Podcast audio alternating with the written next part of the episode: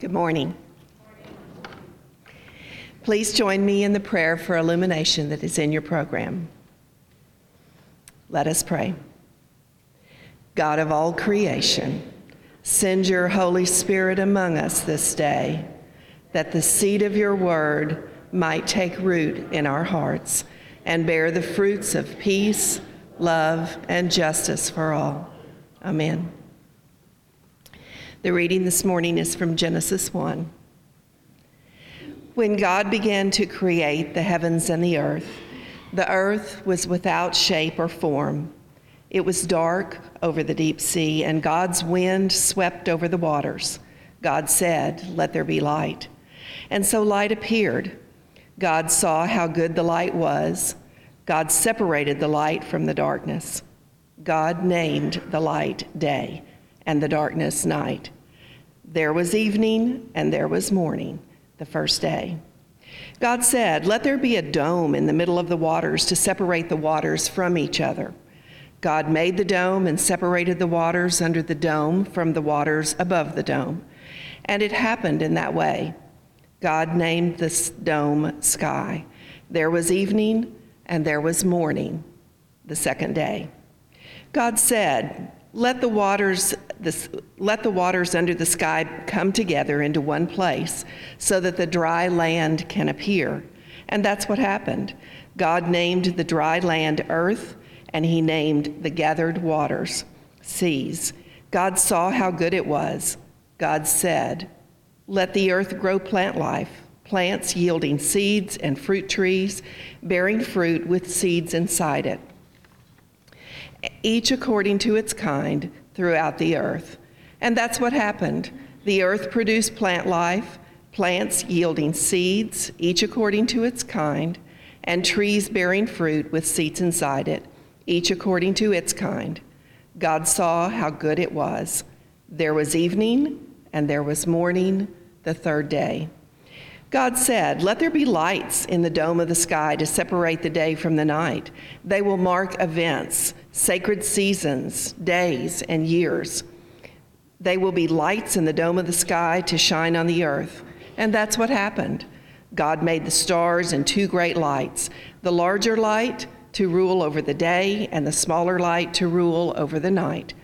God put them in the dome of the sky to shine on the earth to rule over the day and over the night, and to separate the light from the darkness. God saw how good it was. There was evening and there was morning, the fourth day. God said, Let the waters swarm with living things, and let birds fly above the earth, up in the dome of the sky. God created the sea animals and all the tiny living things that swarm in the waters, each according to its kind and all the winged birds, each according to its kind.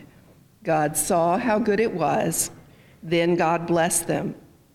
Be fertile and multiply, and fill the waters in the seas, and let the birds multiply on the earth. There was evening, and there was morning, the fifth day. God said, Let the earth produce every kind of living thing livestock, crawling things, and wildlife and that's what happened. God made every kind of wildlife, every kind of livestock, and every kind of creature that crawls on the ground. God saw how good it was. Then God said, Let us make humanity in our image to resemble us, so that they may take charge of the fish of the sea, the birds in the sky, the livestock, all the earth, and all the crawling things on earth. God created humanity in God's own image. In the divine image, God created them. Male and female, God created them. God blessed them and said to them, Be fertile and multiply, fill the earth and master it. Take charge of the fish of the sea, the birds of the sky, everything crawling on the ground. Then God said, I now give you all the plants on the earth that yield seeds and all the trees whose fruit produces its seeds within it. These will be your food. To all wildlife, to all the birds in the sky, and to everything crawling on the ground, to everything that breathes, I give all green grasses for food. And that's what happened. God saw everything He had made, It was supremely good. There was evening and there was morning, the sixth day. The heavens and the earth and all who live in them were completed. On the sixth day, God completed all the work that he had done, and on the seventh day, God rested from all the work that he had done. God blessed the seventh day and made it holy, because on it God rested from all the work of creation. This is the account of the heavens and the earth when they were created. The word of God for the people of God. Thanks be to God. Just two quick uh, comments before the sermon. Um, one, I appreciate all the prayers. Um, I had uh, talked um, uh, for the last couple of months that I'd be having surgery on June the 7th uh, and be out for six to eight weeks. Um, then I got a phone call from the uh, insurance uh, rep for uh, the denomination explaining to me how much cheaper it would be if I did this at Methodist Hospital. And I thought, wow, I'd love to meet a surgeon that works at Methodist Hospital. So I met that surgeon last week. It looks like mid July will be when we have surgery. Um, I, I, apologize for calling an audible, uh, but if you saw the numbers I saw, you would call the audible too. Um, and then lastly, um, I, um, I, had said earlier on Sunday that, uh, or, or earlier uh, this morning, that um, my, uh, dr- I apologized for my dress because it was laundry day. Okay, um, and, and, someone took that to mean that it was a slight to Amy, which that's hilarious because everybody in our house knows how to use the washing machine. So um, I'm not sure what's more disrupting to, for me to wear a suit on Sunday uh, or the time that I came into the office, uh, I'd borrowed a Catholic uh, collar uh, from a friend and people just completely freaked out, all right? So, anyways, um, so our series uh, this summer um, is talking about faith forming relationships.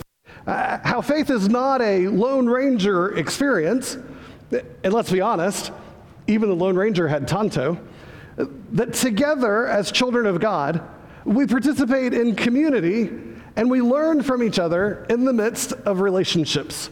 Uh, and so we'll be looking at uh, elements of that throughout. And the first place is to begin at the beginning. Oh, you went really quickly to that. All right. Can you remember back to a time before?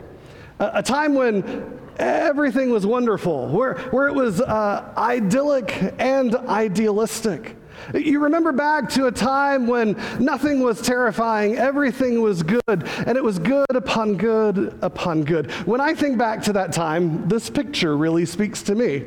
Uh, many of you know I like boats, I like sailing, um, but this is kind of like the inner sailor. Can you go with that? Um, for uh, my relationship with my dad, if you wanted to spend time with my dad, you went fishing.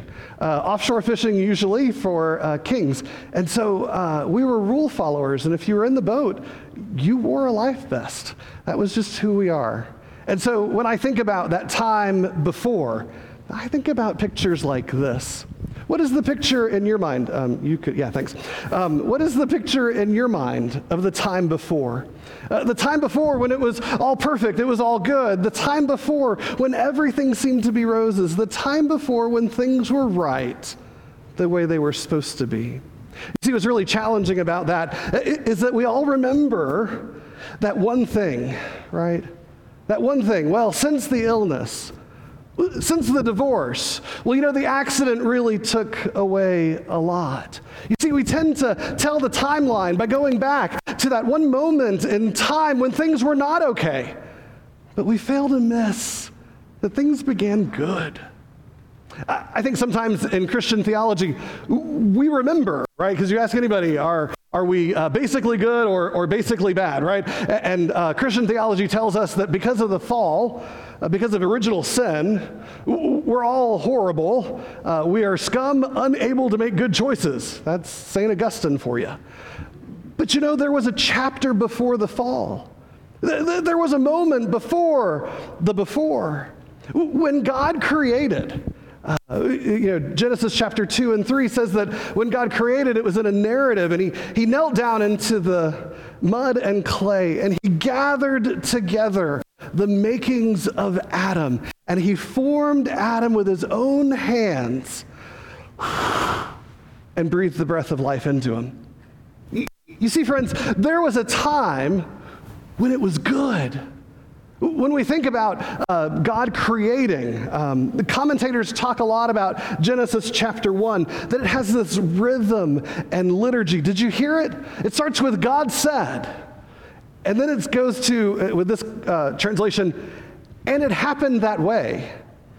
And then God says, it was good. And then there was evening and morning and the next day. There's this rhythm to Genesis chapter 1. I heard one commentator refer to it as it's almost like the movement of the ocean's waters at the beach. The, the waves uh, stir up, they uh, fold over, they break onto the beach, and they are drawn back into the sea. It was e- morning, it was evening the next day. When we think about creation, I want to highlight deep into this chapter one that at every moment, every day, as it ends, God says, and it was good. And then if you were paying attention at the end of the sixth day, God says, it was supremely good. Good upon good upon good. You see, there was a time before, friends, before the fall, before original sin now, now it's true that in Scripture, so uh, right, so the serpent approaches Eve, asks her about the apple. Eve gives the right answer, but the serpent gives her the apple. She makes apple pie, serves it up to Adam. Right? Adam eats it. Both of them suddenly realize they have no clothes on. That would be an awkward moment. And God comes walking down the path. God says, "Wait a minute." something's different. What happened? And Adam, first marital argument, right? She did it. Not helpful. Um, but recognizing that from that moment, some people would say that the Bible can be divided into two places. Uh, one place is the before, Genesis chapter 1 and 2. And the after is after the fall. Now, there's a group that pushes really hard, not just about original sin, but about original blessing. About being able to grasp and claim the fact that God created us. Before the fall, out of love, not out of necessity, God sat down and said, I want a world and I want you in it. And so, not necessarily firing up the uh, um, uh, industrial assembly line God sits down to make each one of us. And God's uh, used to doing this. This is the theme of his work, right? When you think about the masterpieces that God makes, they are snowflakes, sunrises, sunsets, and you. Think about sunrises and sunsets. They come and go, one every day, but they are unique individual masterpieces. Does God keep them in a, a, a, an art book? No, they are gone today and another comes tomorrow. Think about the volume of snow that will fall in the uh, Northeast uh, this winter. Snowflake upon snowflake upon snowflake, all individual creations. If you look under the microscope, they're beautiful crystals to behold. And what happens? Well, we hope in a couple of weeks afterwards, they'll all melt away. See, God likes to make masterpieces, and you are one of his masterpieces. So the original blessing crowd, they like to say, yeah, yeah, the fall is true and it, it comes with all of its wages of sin or death, and we need Jesus' blood to wash us clean as snow uh, so that we can walk the pearly, through the pearly gates and uh, be on the streets of gold in heaven. All true, nothing taken away from that. But be sure if you're going to go back to the beginning, go back to the real beginning. The beginning when God made everything you see everything you touch, everything you hear. It was God's great creation out of love. Now, uh, what I think is really helpful is to remember friends that knew you before. So I, I don't um, often think about this at the time of ordination, um, though this has absolutely nothing to do with Kate. Um, but I, I like to gather together that group of friends who knew me before I was a pastor.